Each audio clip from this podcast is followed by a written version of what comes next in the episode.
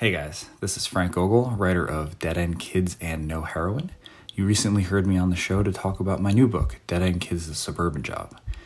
Dead End Kids: The Suburban Job follows three former friends who have all been deeply affected by the events of September 11th as they struggle alone to cope with the long-term effects of that tragic day and what happens to them when they find a bag of cash stolen from a local drug kingpin. I just wanted to drop by and remind you guys that Dead End Kids: The Suburban Job is currently up for pre-order. For those of you who haven't checked out the original Dead End Kids, The Suburban Job is a fresh start, a new cast and a new place with a new crime. For those of you who love the original series, we've got the entire creative team back together again to bring you more of what you loved the first time around. But whether you're a new or returning reader, I think you'll really dig the new series. If you want to check out Dead End Kids: The Suburban Job, be sure to get your pre-orders in at your local comic shop by December 4th.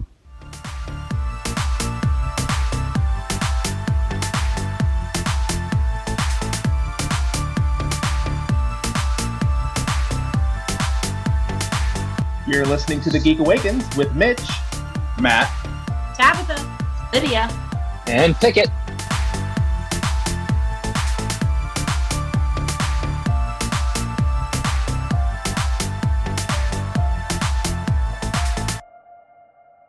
So we have a small but mighty cast tonight. It's just me and Lydia.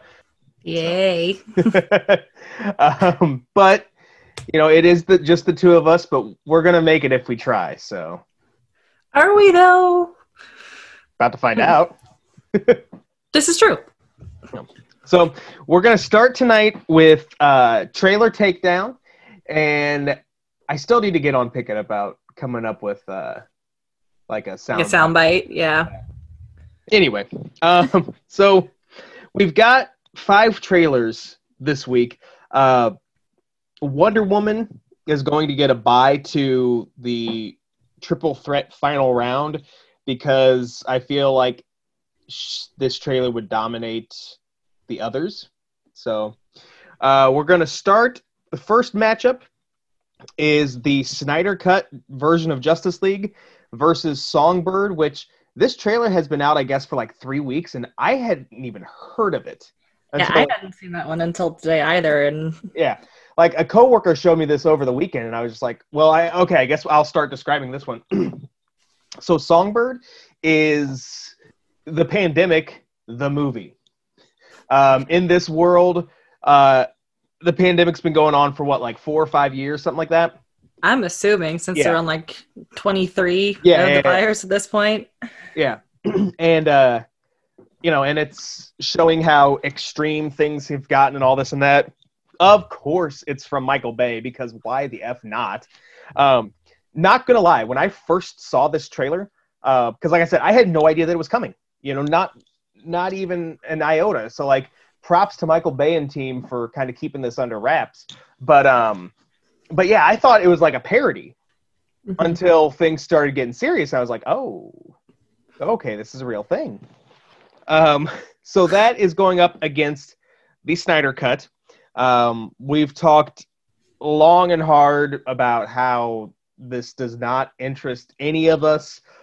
This trailer features the song Hallelujah, which I feel like that's a Zack Snyder, a signature Zack Snyder movie. I feel like he's done that in other movies. Could they have picked, a worse version, though? Oh, I know. Oh, my God. It was difficult to listen to because it was just so flat and boring. Mm-hmm. And my thing with the Snyder Cut is you only got that little bit of dialogue at the very end. Lydia, how about you distribute points first for this one? So I still haven't even seen the original Justice League, and as much as we've talked about the Snyder Cut, this didn't make me want to see it any more than I did when we were talking about it before.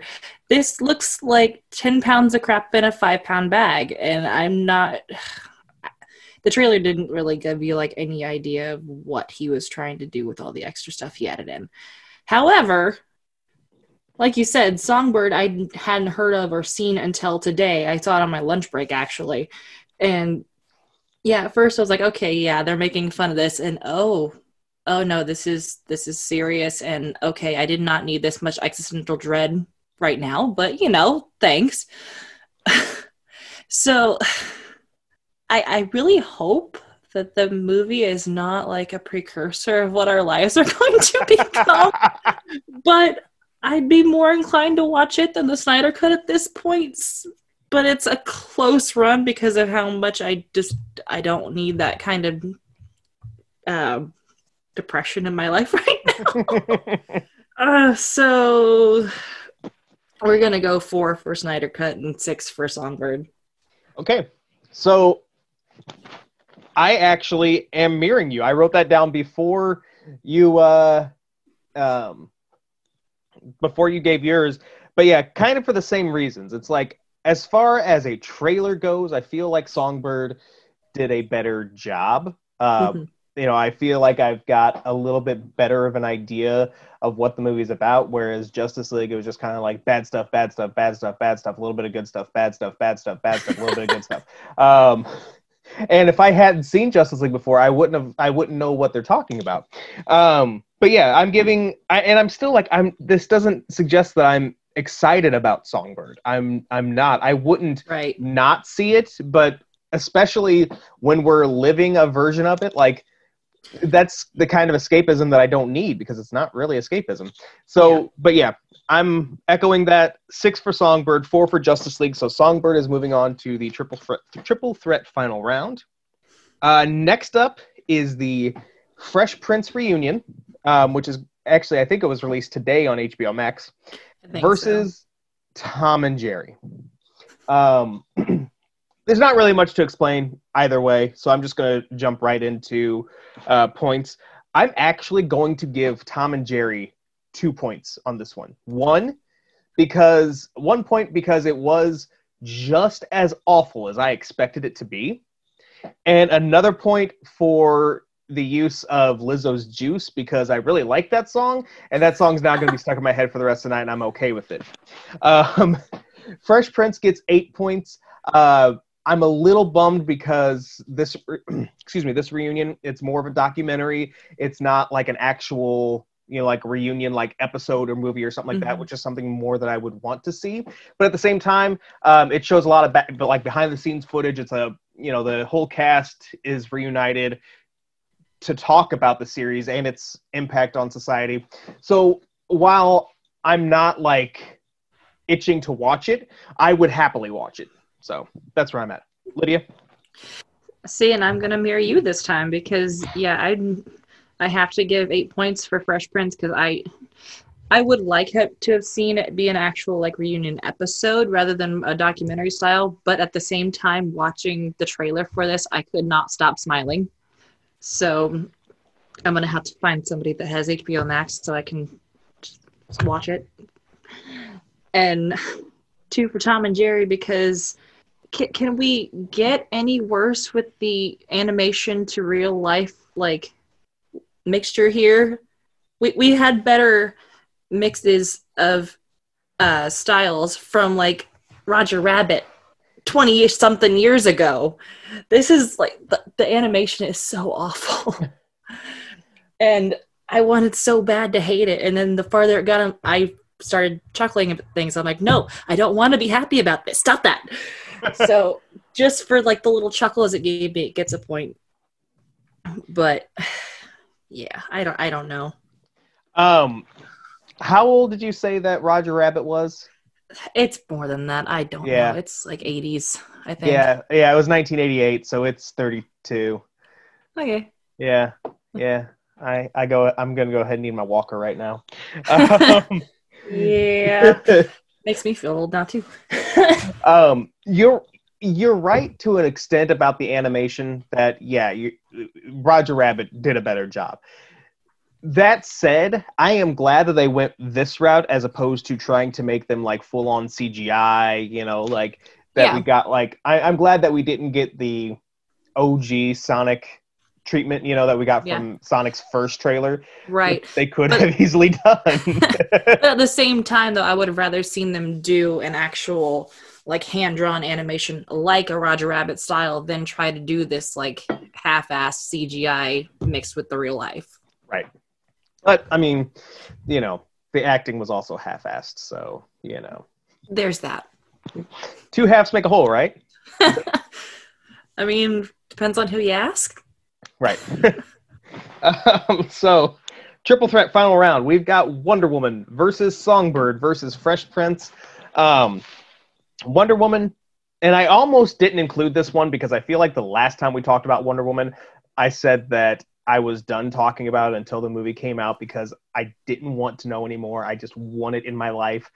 But, you know, this pandemic keeps happening. But we are going to get Wonder Woman in our lives December 25th. It's going to be both in theaters and on HBO Max. I am very excited about this trailer.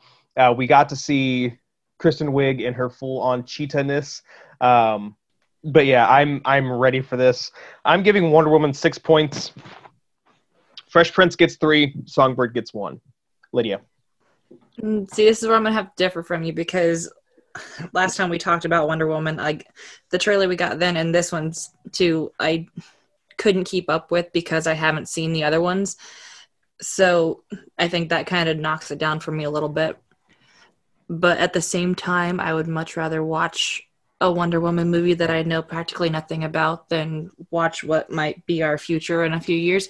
So I'm going to say 5 for Wonder Woman, and then I'm trying to math now. 4 for Fresh Prince and 1 for Songbird. All right, so the final score, Songbird gets 2 points. Fresh Prince gets 7, and Wonder Woman is the winner of tonight's trailer takedown with 11 points. Which is still a pretty good number since there's still only 2 of us. Exactly. With 2 of us, that's a fantastic number. So I've got a few reviews to talk about before we get into gut reaction. So the first one is X-O Manowar number 2. It's out November 25th from Valiant. It's by Dennis Hopeless and Emilio Liso. So thanks to the pandemic, there was a long break between issues 1 and 2. But in this issue, Troy Whitaker offers Arik help in being the superhero that this world needs as X-O Manowar deals with a new threat from the Ukraine. So these first 2 issues were my first real exposure to the character. I think he's shown up in maybe Quantum and Woody or some other series from Valiant that I've read. But that said, I really dig this, like, kind of stranger in a strange land type of vibe that this character gives off because the character is like from the 5th century. Yeah. And he gets flung into the future and then comes back into present day. And he's got like this, his suit is made of like this kind of like alien that knows everything, which is pretty cool. But I also like, I love the healthy mix of action scenes as well as just the scenes with Arik trying to adjust to the modern world. And also, for what it's worth, I don't trust this Tony Whittaker character at all. He seems shady AF. So out now from Image by Steve Orlando and David Tinto is Commanders in Crisis number 2. So in this issue, we see the end of Pricefighter's Earth. Meanwhile, Seer and Originator try to solve Empathy's death while Sawbones and Frontier tackle a threat in Oregon.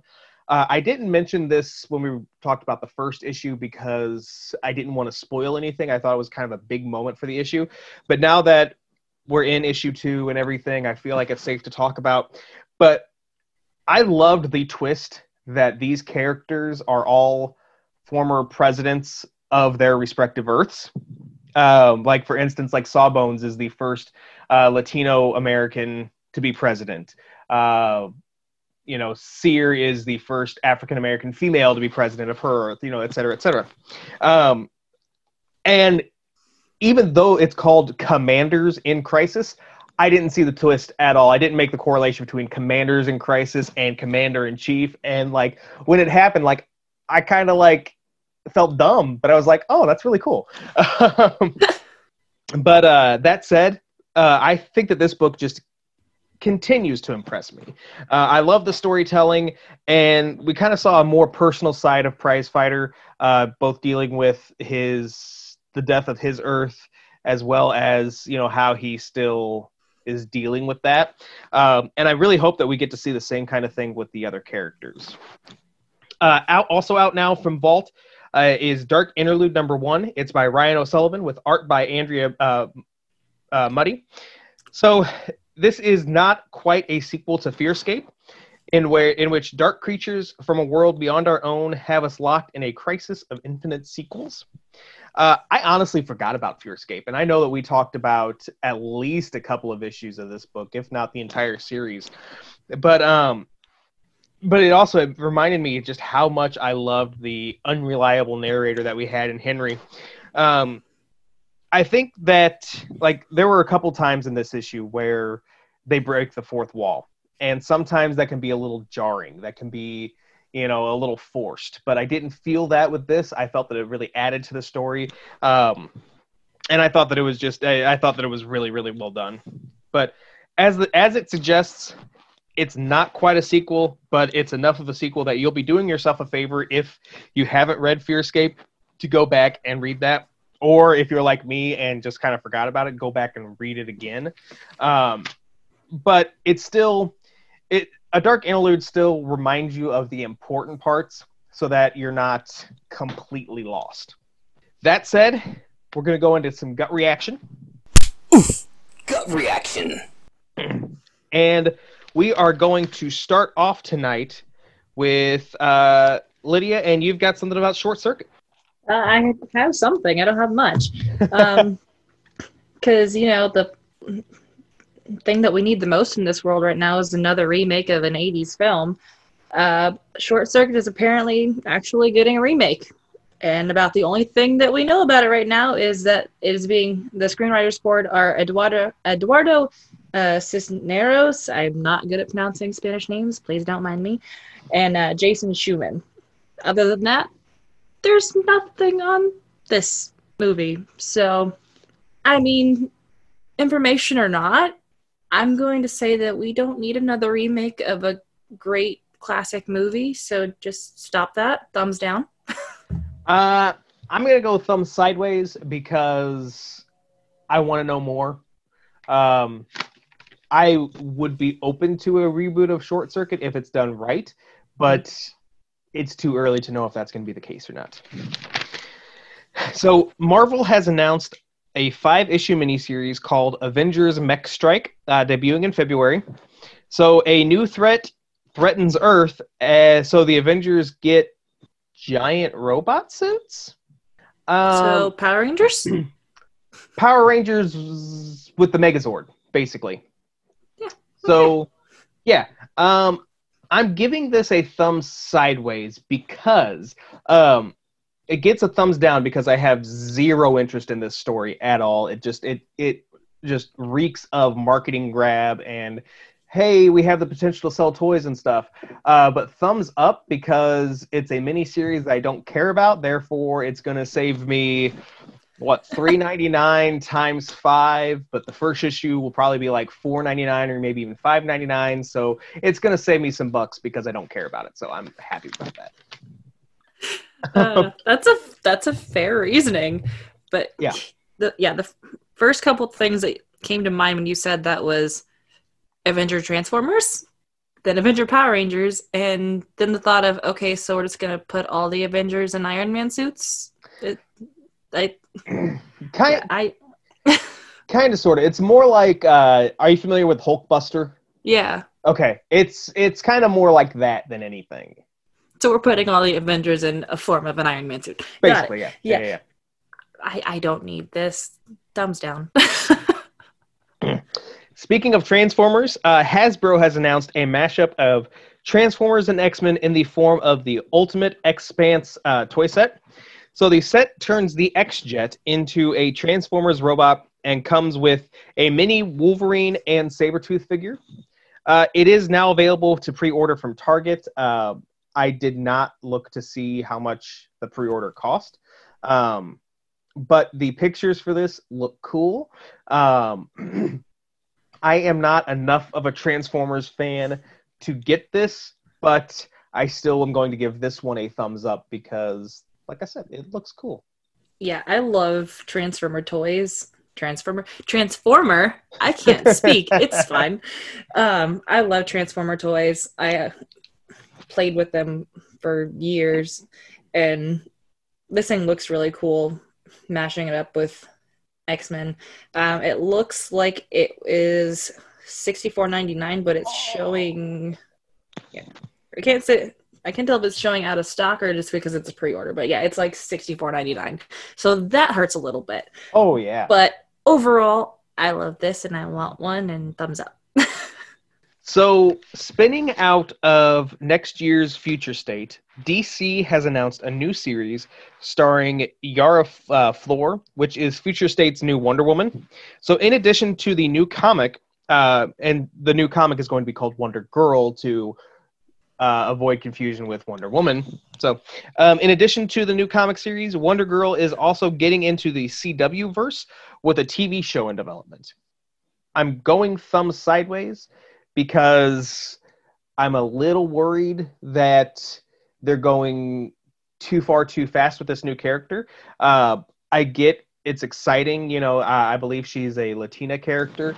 And she might take off, but it's kind of like it's one of those things like we haven't even seen this miniseries yet, or we haven't seen Future State. So I feel like they're putting all their eggs in one basket.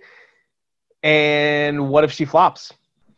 Yeah, I'm going to have to agree with you on that thumb sideways because, yeah, with no knowledge of how this character is going to go over, like, this could be one giant just train wreck. Yeah. And, yeah, that doesn't sound like a good idea just to throw everything at a character that nobody knows yet.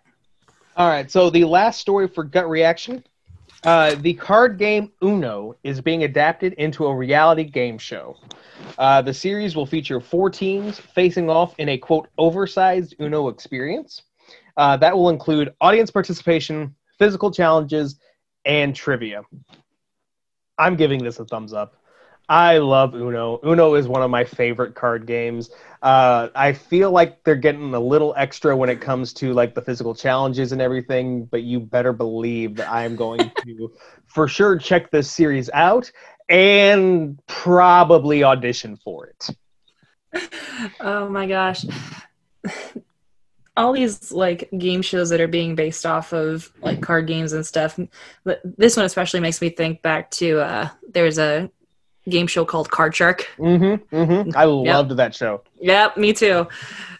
So if they can pull it off and make it something like that and not make it too super cheesy, then yeah, that sounds like fun. And if you audition and get on, I will definitely watch it. Sweet. So, thumbs up. Also get on auditioning. So, Lydia, you are going to borrow the Baby Yoda news desk from Tabitha. I am. I'm borrowing it from her for her. So let's hope I don't screw this up too bad for her. So SpaceX Crew 1, they are they launched into space in the Crew Dragon spaceship at 7:37 p.m. on November 15th, and they will be docking at the International Space Station sometime Monday night. But they had a passenger with them. They took a Baby Yoda plushie into space with them, but not just for no particular reason. He is their zero gravity indicator, so he was the indication that they were in zero gravity, which is just adorable. So I can just picture Baby Yoda just floating around in space. But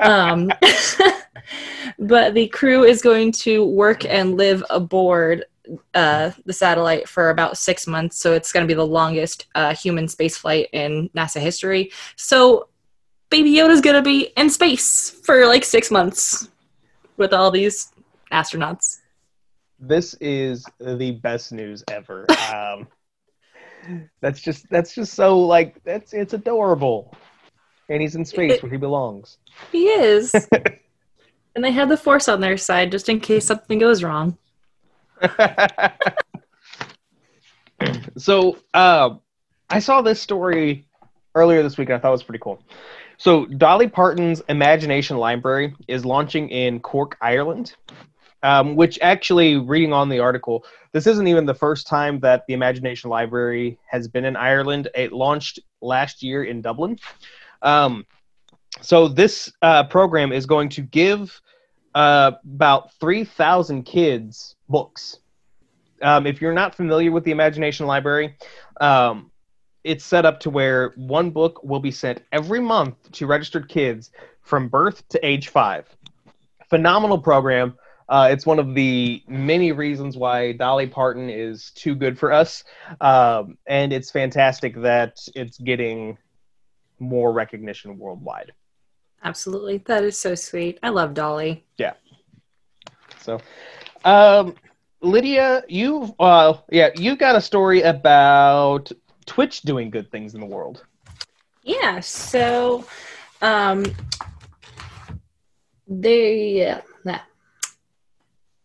Words are hard. There is a charity called Able Gamers, and their goal is to make video games more accessible for all people. And the COO of Able Gamers, Steven Spohn, I'm not sure how to pronounce this last name. So it's S-P-O-H-N. Do you know? S-P-O-H-N? Yeah. Spohn? Yeah, that would be my guess. Yeah. So Steven Spohn, the COO, had a goal to raise $1 million for this charity for his 40th birthday.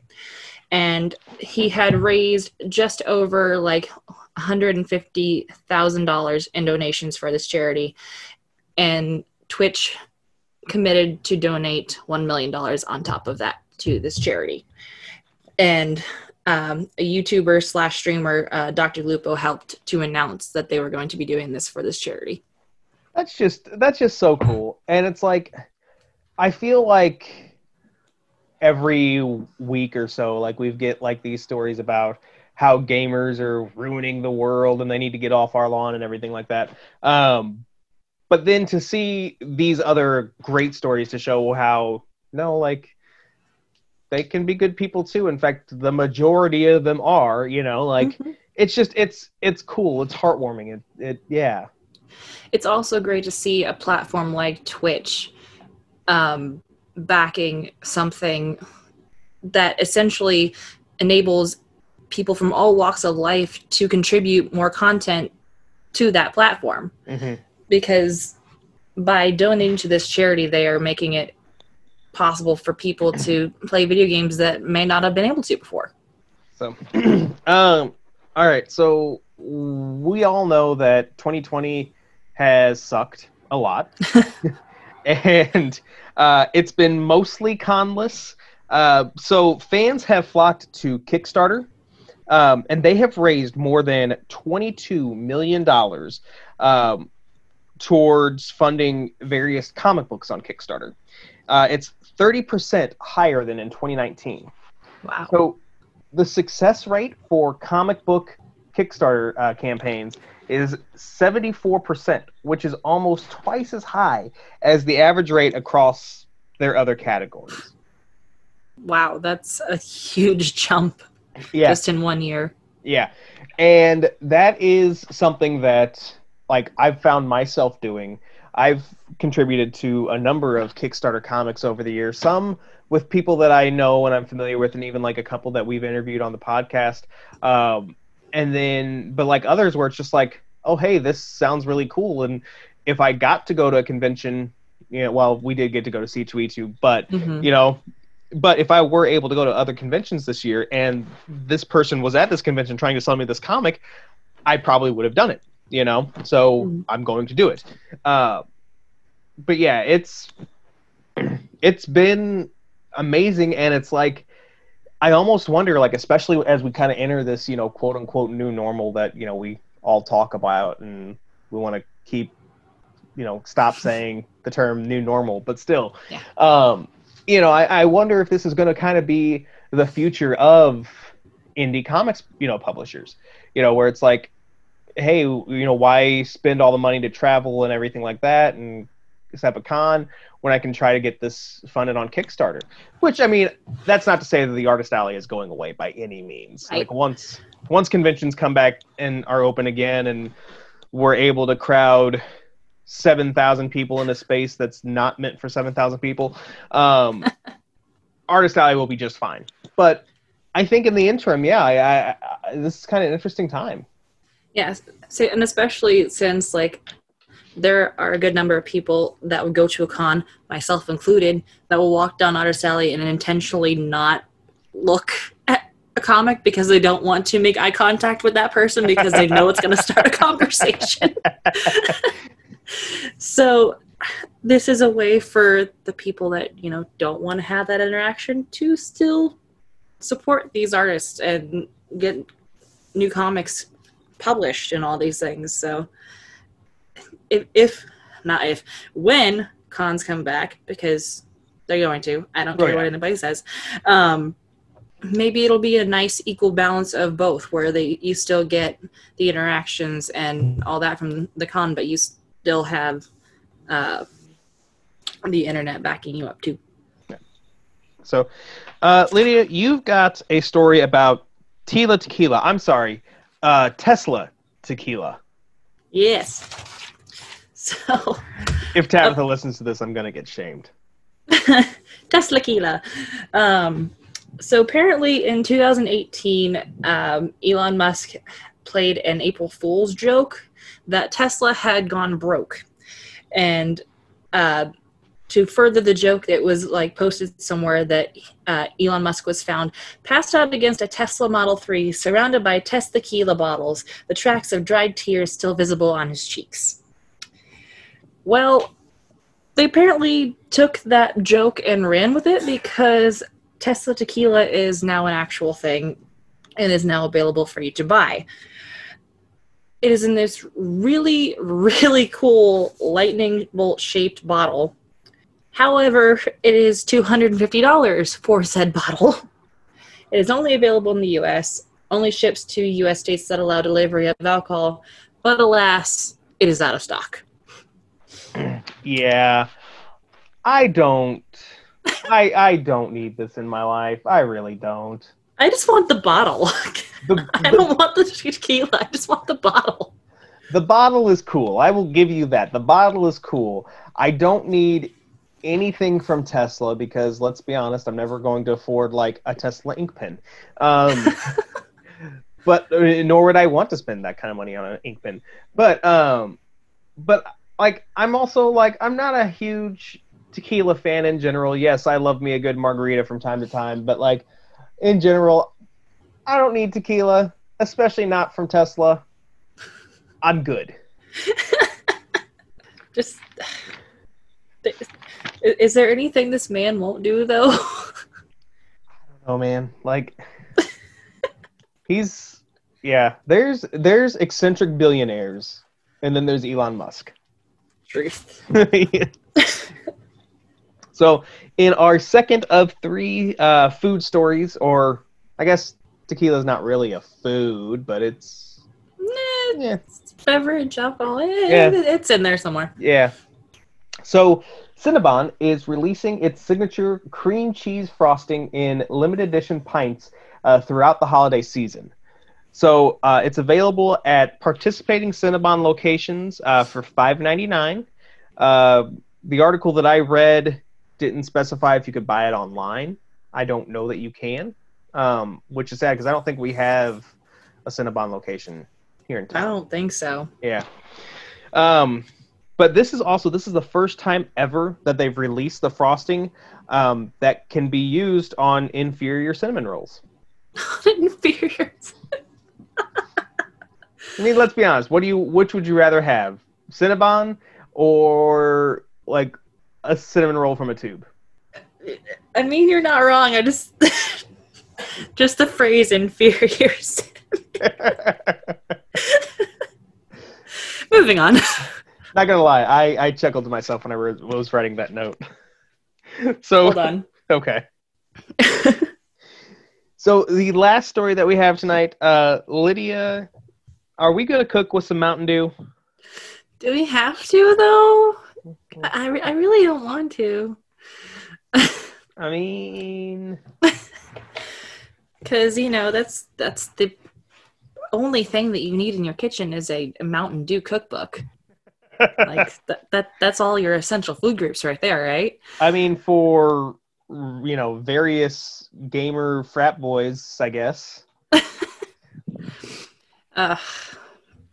So in the running for things that we absolutely do not need, the Big Bold Book of Mountain Dew Recipes is a part of Mountain Dew's 80th anniversary celebration. And the book apparently has nearly 40 dishes that use Mountain Dew in the recipe. Things such as, you know, breakfast, because, you know, who doesn't want green pancakes with green eggs and ham? Or, you know, salsas and barbecue sauces. Or, you know, you can make dinner, because who doesn't want Code Red brisket or live wire brined turkey? Or, you know, pair that up with some Mountain Dew infused pickles, because that doesn't sound absolutely disgusting at all. I will say, though, a Mountain Dew barbecue sauce might be interesting. I will give you that. It might be. Yeah. That was one of the few food things that I didn't entirely cringe about. Yeah. Because I've tried some weird barbecue sauce flavors. Like, there's, like, this coffee barbecue sauce at this barbecue spot in St. Louis that I love. And so, like, yeah. So, like, I could definitely see trying a Mountain Dew barbecue sauce, but... Yeah. So then I got down to desserts, and I'm like, okay, desserts, soda. Yeah, I could see those things going together. And it says Mountain Dew, cherry, and cranberry pomegranate. And I'm like, okay, you're going good. And then it says fruitcake. It's like, nope, you lost it. You failed. I mean, I don't really need fruitcake in my life anyway, like, let alone, like... Exactly. But, yeah, so... If any of those sound good to you, the cookbook's $30, and it's coming to the online Mountain Dew store for a limited time starting 2 days ago. So November 16th it was available. I wonder if it's still available. I'm going to look right now. On the list of things we don't need, or at least I don't need. $30 isn't terrible, though. No. But... It's like when we started talking about the do-garita thing that Red Lobster came out with. Like, there are some things that you should just not mix with Mountain Dew. Yeah, you're right about that. Oh, it's sold out. Is it? Yeah. I hate people. But you can follow them on Instagram, Twitter, and Facebook to know when it's back in stock. I'm good. So I don't need to know. In the meantime... It's not the same, but on Amazon, for $18.69, they have Mountain Dew Cookbook 101 Delicious, Nutritious, Low-Budget Mouthwatering Cookbook.